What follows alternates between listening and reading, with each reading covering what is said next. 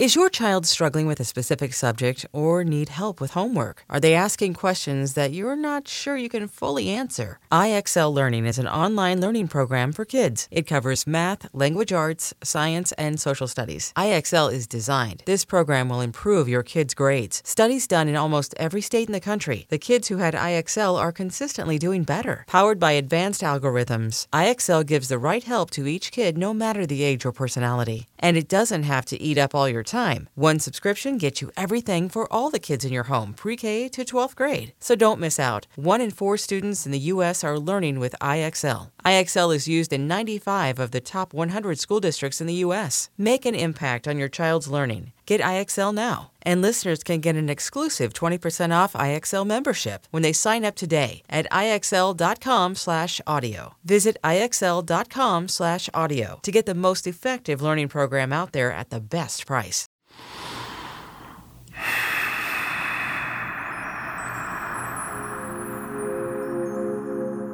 Welcome back to Unraveling the Book of Secrets, which is our own self.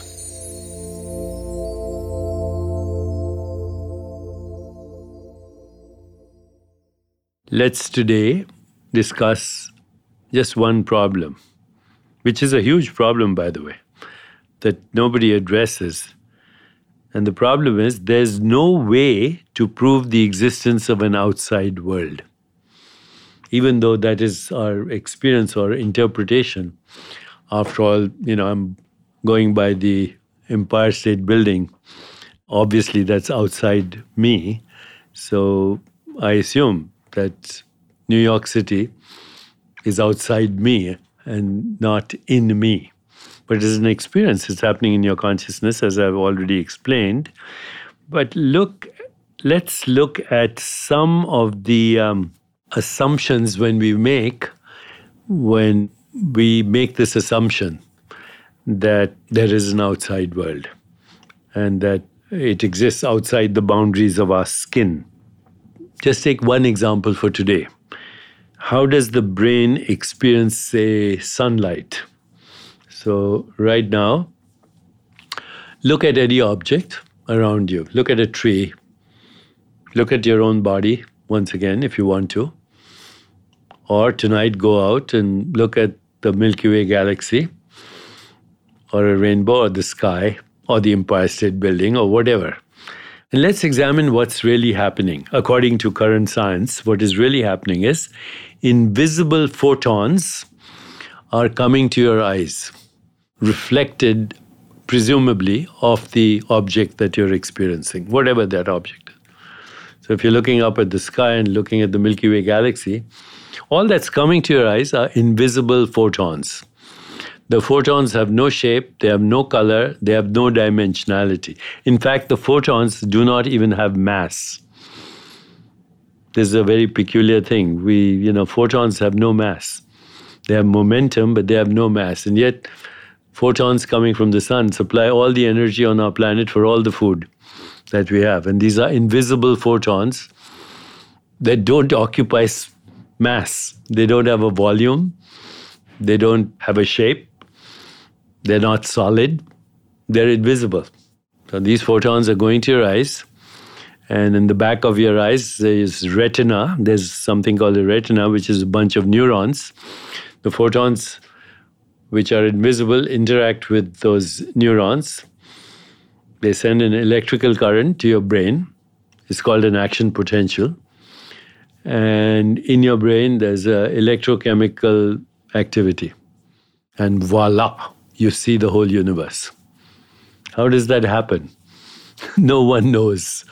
In fact, that's called the hard problem of conscious. How does invisible photons coming to your eyes with no mass, no color, no shape, no dimensionality end up giving you the experience of the physical world, including your body? So that's called the hard problem of consciousness. In fact, when you look up at the sky, the Milky Way galaxy, somehow you're constructing that experience in your consciousness. You think it's you're constructing it through invisible photons, but that's another assumption that science has taken, but we can't explain that experience, okay? Let's look at the brain. How do you know there's such a thing as a brain? You could look at your own brain in a CAT scan, or you look at a brain on a dissection table in a corpse, or you look at a brain when somebody is doing neurosurgery. But the way you experience the brain is the same way you experience your phone. Photons are bouncing off that object, and you're having the experience called a brain, a human experience that humans call a brain. You know, this is the fact that we think consciousness is produced by the brain is another assumption made by what we call physicalists in the science, in the philosophy of science. But actually, even the brain is an experience, like anything else. And you're creating that experience. Every time you have open your eyes, you create, construct the visual world, including the world of your body and a brain, or even the world that you call mind, because mind is a fluctuation, a thought, which is an interpretation of that perceptual experience. So, when you understand this, you will see that what we call the physical world, including the physical body, and the mind and the brain are a unified experience in your own being. The mind, the brain, the body, and the physical world are a unified experience in your own being. They have the fluctuations of consciousness, the excitations of consciousness, the vibrations of consciousness, if you want to call it that. So when I look at you, I'm creating the experience of you, and you are creating the experience of me. And we are all conscious agents embedded in a matrix of conscious beings, sentient beings, and together we are projecting the universe. But in this case, the human universe. We don't know what the universe is for a butterfly or for a snake or for a dolphin or for an owl or for a chameleon.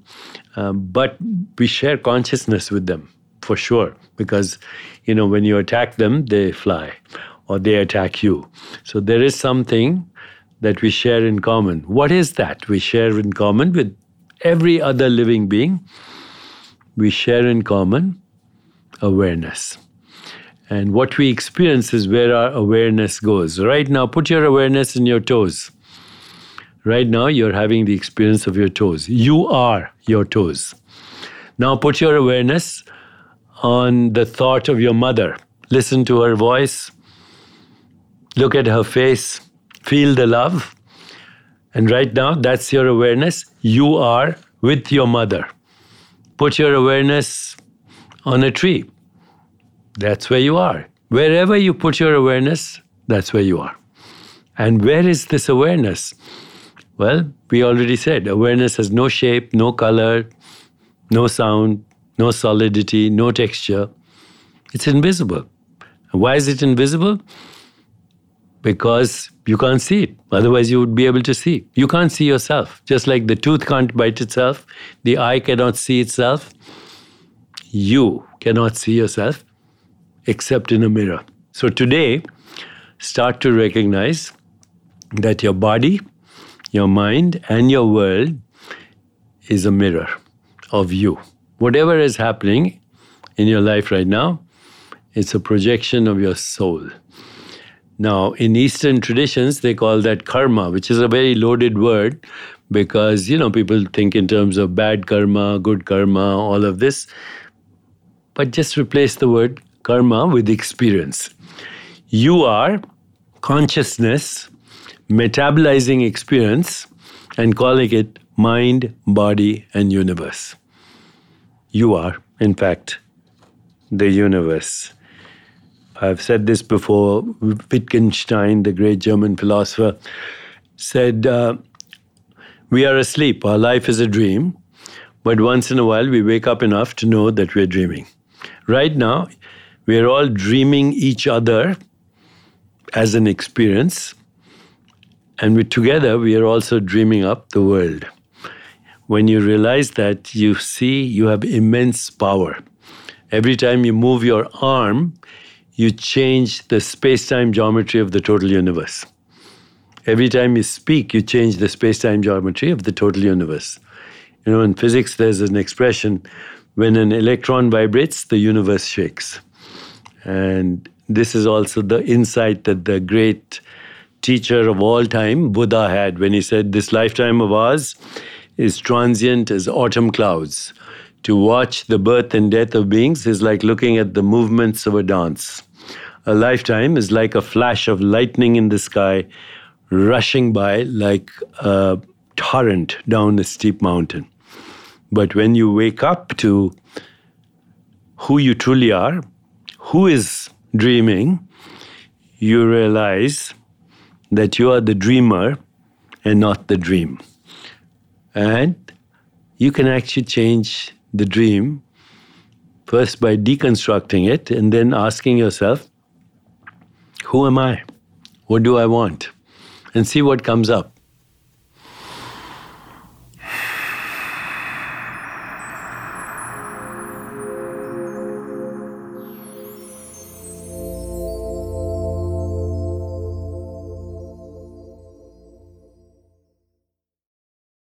Hey, I'm Brett Podolsky, co founder of The Farmer's Dog. We make fresh food for dogs. We started the company when we saw what a huge difference it made in my own dog, Jada, when she stopped eating ultra processed kibble and started eating fresh, whole food. The Farmer's Dog food isn't fancy, it's just real food delivered to your door in pre portioned packs. It's better for them and easier for you. Get 50% off your first box at thefarmersdog.com slash podcast. That's thefarmersdog.com slash podcast.